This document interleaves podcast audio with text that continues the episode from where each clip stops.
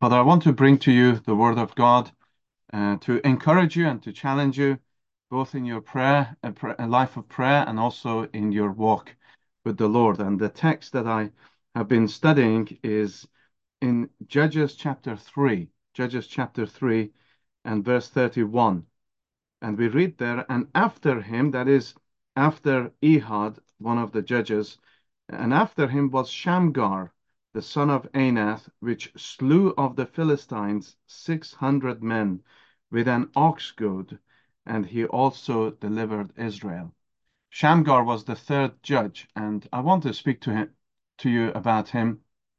I don't know if you have ever heard any messages on Shamgar before, but uh, the Bible is filled with tales of obscure people who appear uh, on, a, on the pages of the Bible and then they promptly disappear. Uh, these people step up or step out of the shadows, as it were, and they are used mightily uh, by the Lord, and they then fade away, most of them never being mentioned again. There are only two places in the Bible, two verses that uh, we hear of Shamgar, but you have so many other uh, people you think about in Second Samuel chapter 23. You have so many people mentioned, and it's only one one verse. And um, for example, Adino, there was in Second Samuel 23. He's one of David's mighty men. It says that he killed 800 men at one time with a spear. You imagine that, uh, the, the, power, the strength that he, he needed.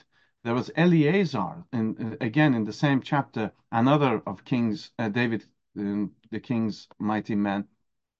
And he stood boldly, it says, in the day of battle, and he was alone, and he fought alone, and he killed so many of the Philistines, the enemies of the Lord. And it says, the scripture says that he fought so hard with his uh, sword in his hand that he couldn't open his hand. His, as it were, his hand and his sword were one.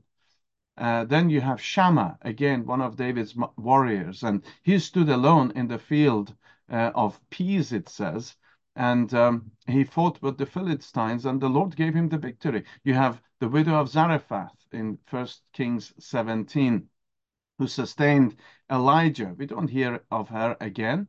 Uh, you have the Israelite maid who spoke uh, uh, to Naaman and told of the man of God. Um, we read of that boy who gave his food to the Lord Jesus, and uh, the Lord multiplied it. You have Joseph of Arimathea, we know very little about him. So you have all of these different individuals that we really don't know much about. They're obscure people. And you think to yourself, well, what about us? We are the servants of God. We are to be warriors for God. And yet we are unknown people it doesn't matter. It, it um, bears no consequence in the work of God. The fact that we are known or not known, we are shut up with our illnesses or alone in our homes or busy with various tasks and responsibilities. But we could go on with the list of people that God used out of obscurity. They come up in, at a certain time, they serve the Lord, and then they vanish away.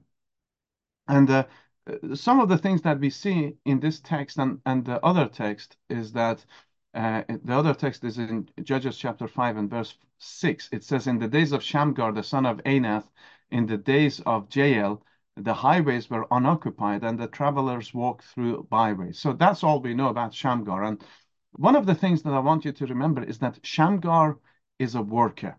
Shamgar is a worker. When the Lord found him, he was already busy at work and he was well used uh, in the use of his tools. He was used to the use of the ox goad. And so we know he was already active. He had not left his ox goad. He, he was able to use it. His own name is, is interesting. His name means sword or cupbearer. He was a sword, as it were, in God's hand. He was a cupbearer, as it were. He was bringing the cup of God's wrath uh, to those uh, God would judge. He was the son of Anath. Anath uh, was the Canaanite uh, goddess of war. And one thing we are very clear about about Shamgar that he he carried and he fought with his ox goad, and that means he was a farmer. He was a farmer.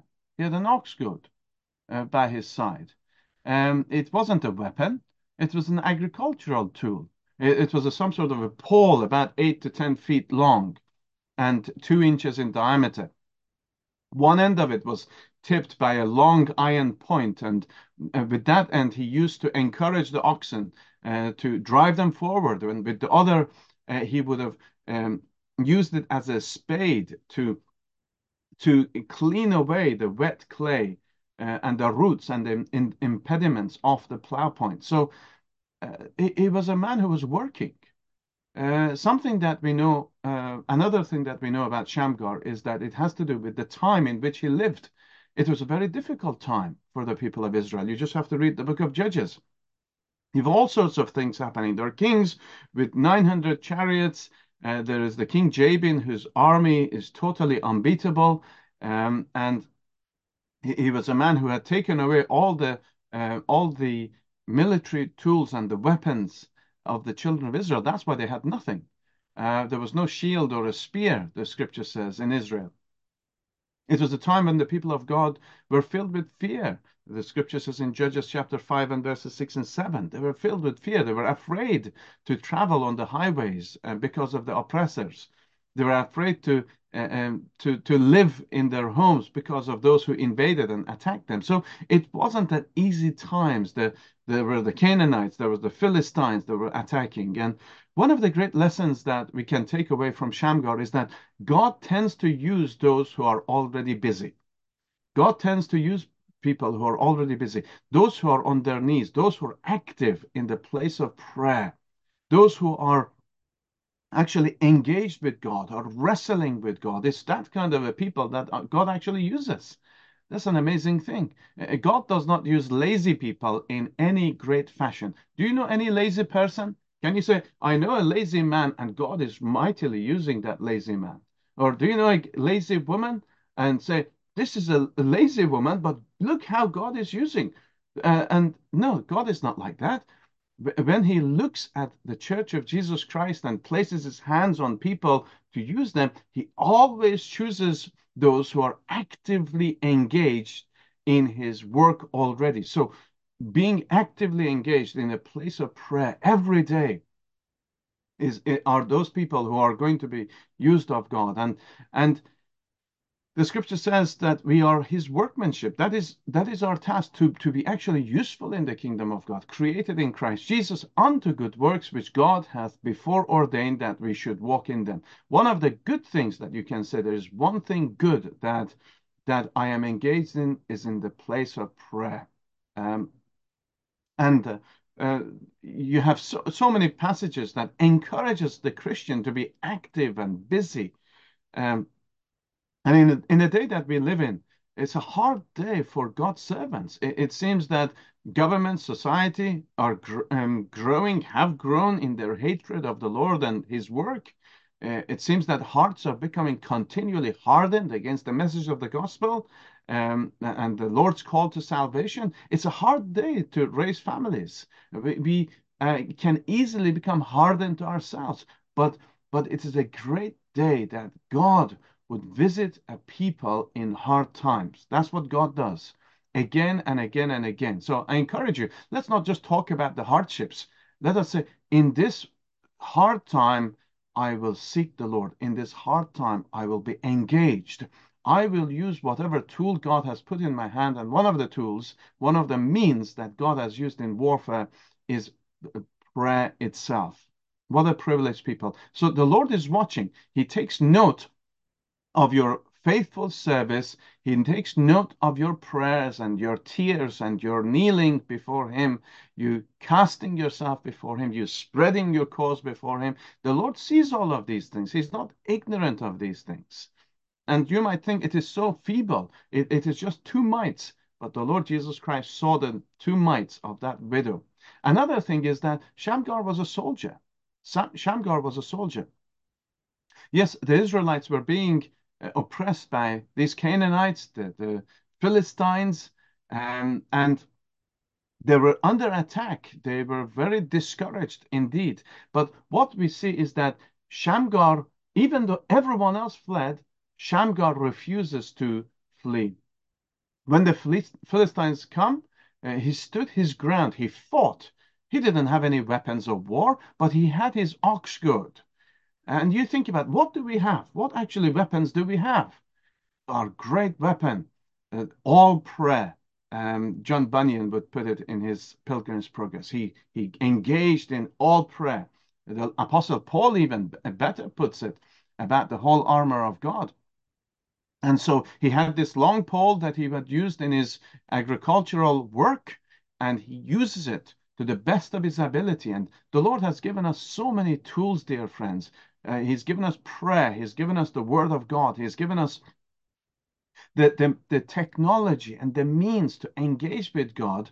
And this is a wonderful thing, amazing thing. You have uh, the, the, the all of the uh, technology with sermon audio that our brother uh, Stephen Lee uh, is putting into place under by the grace of God and under his care and and, and wonderful providence and and all of these things are we could say they are ox goads they are uh, uh, tools but if it is used in the hand of God how amazing God can use them and in our time in our day to be used of God uh, the scripture says we are in a fight. And the scripture says, just fight the good fight of faith. Lay hold on eternal life. We are laying hold on eternal life in place of prayer, whereunto thou art also called and hast professed a good profession before many witnesses. The Apostle Paul says, I fought a good fight. I finished my course. I've kept the faith he says. So we are at war today. I know you know this, but sadly, so many, many people don't realize that we are at, at, at a battle, and I forget it.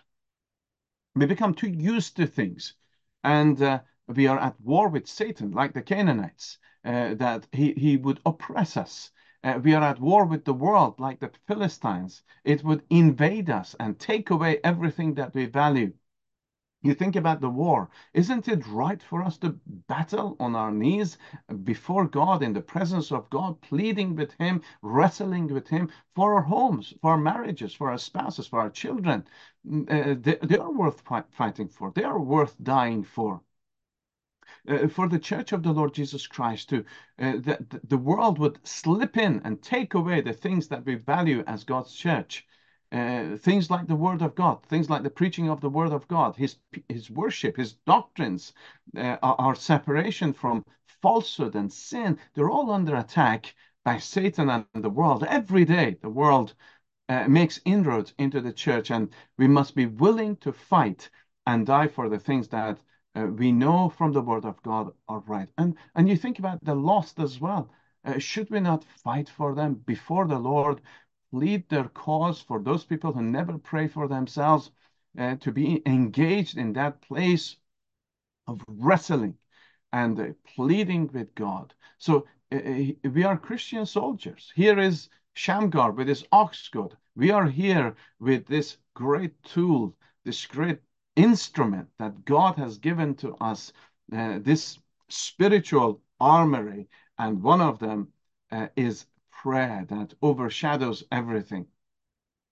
Um, and and something else is that Shamgar, the victor, he he come comes away as victorious. It says that he delivered Israel.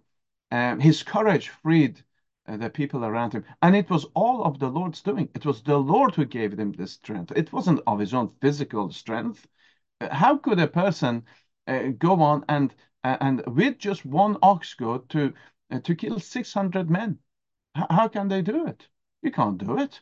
It's of the Lord. The Lord was helping him. So you can think, think every time he went into this battle, he could have died. He could have lost it.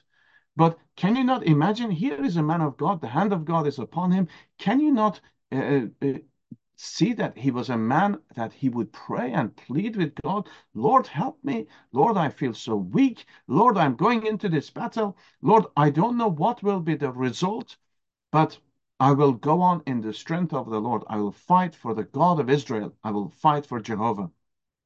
And if we can, uh, you think about it as God's people, if we can pass down to the next generation uh, a, a pure gospel and the holy church, by the grace of God, what else do we want? Um, uh, then we have been successful. Then we, we will receive those words of the Savior, well done, thou good and faithful servant. And uh, you, you, I'm wanting to encourage you, dear friends, that here is a man who came through with God and he came through as a victor. And so the apostle says, uh, Therefore, my beloved brethren, be ye steadfast, unmovable, like Shamgar. He stood and fought, um, always abounding in the work of the Lord, for as much as you know that your labors, and we could say your prayers, is not in vain in the Lord. And so when you feel like quitting and saying, When will the Lord answer our prayers? When will the revival come that we are praying for and pleading with God for? When you feel like quitting, uh, just look to the greatest and only Savior of God's elect, that example of steadfastness of all, the Lord Jesus Christ, uh, and be encouraged to keep on. Wherefore, seeing we also are compassed about with so great a cloud of witnesses, let us lay aside every weight and the sin which does so easily beset us, and let us run with patience the race that is set before us, looking unto Jesus, the author and the finisher of our faith. The Lord Jesus Christ faced the greatest odds ever encountered by any person. He fought in the greatest battles, and what we see regularly in the life of our Lord Jesus Christ is a man of prayer. If the Son of God had to pray, so we can also pray. So I'm, I'm saying to you, what, what are you going to take from this? Here is a Shamgar, obscure person. We hardly know anything about him, but we know he fought where and when he was. Uh, God has chosen you to be where and uh, and the timing of your life. What's happening to, to you right now?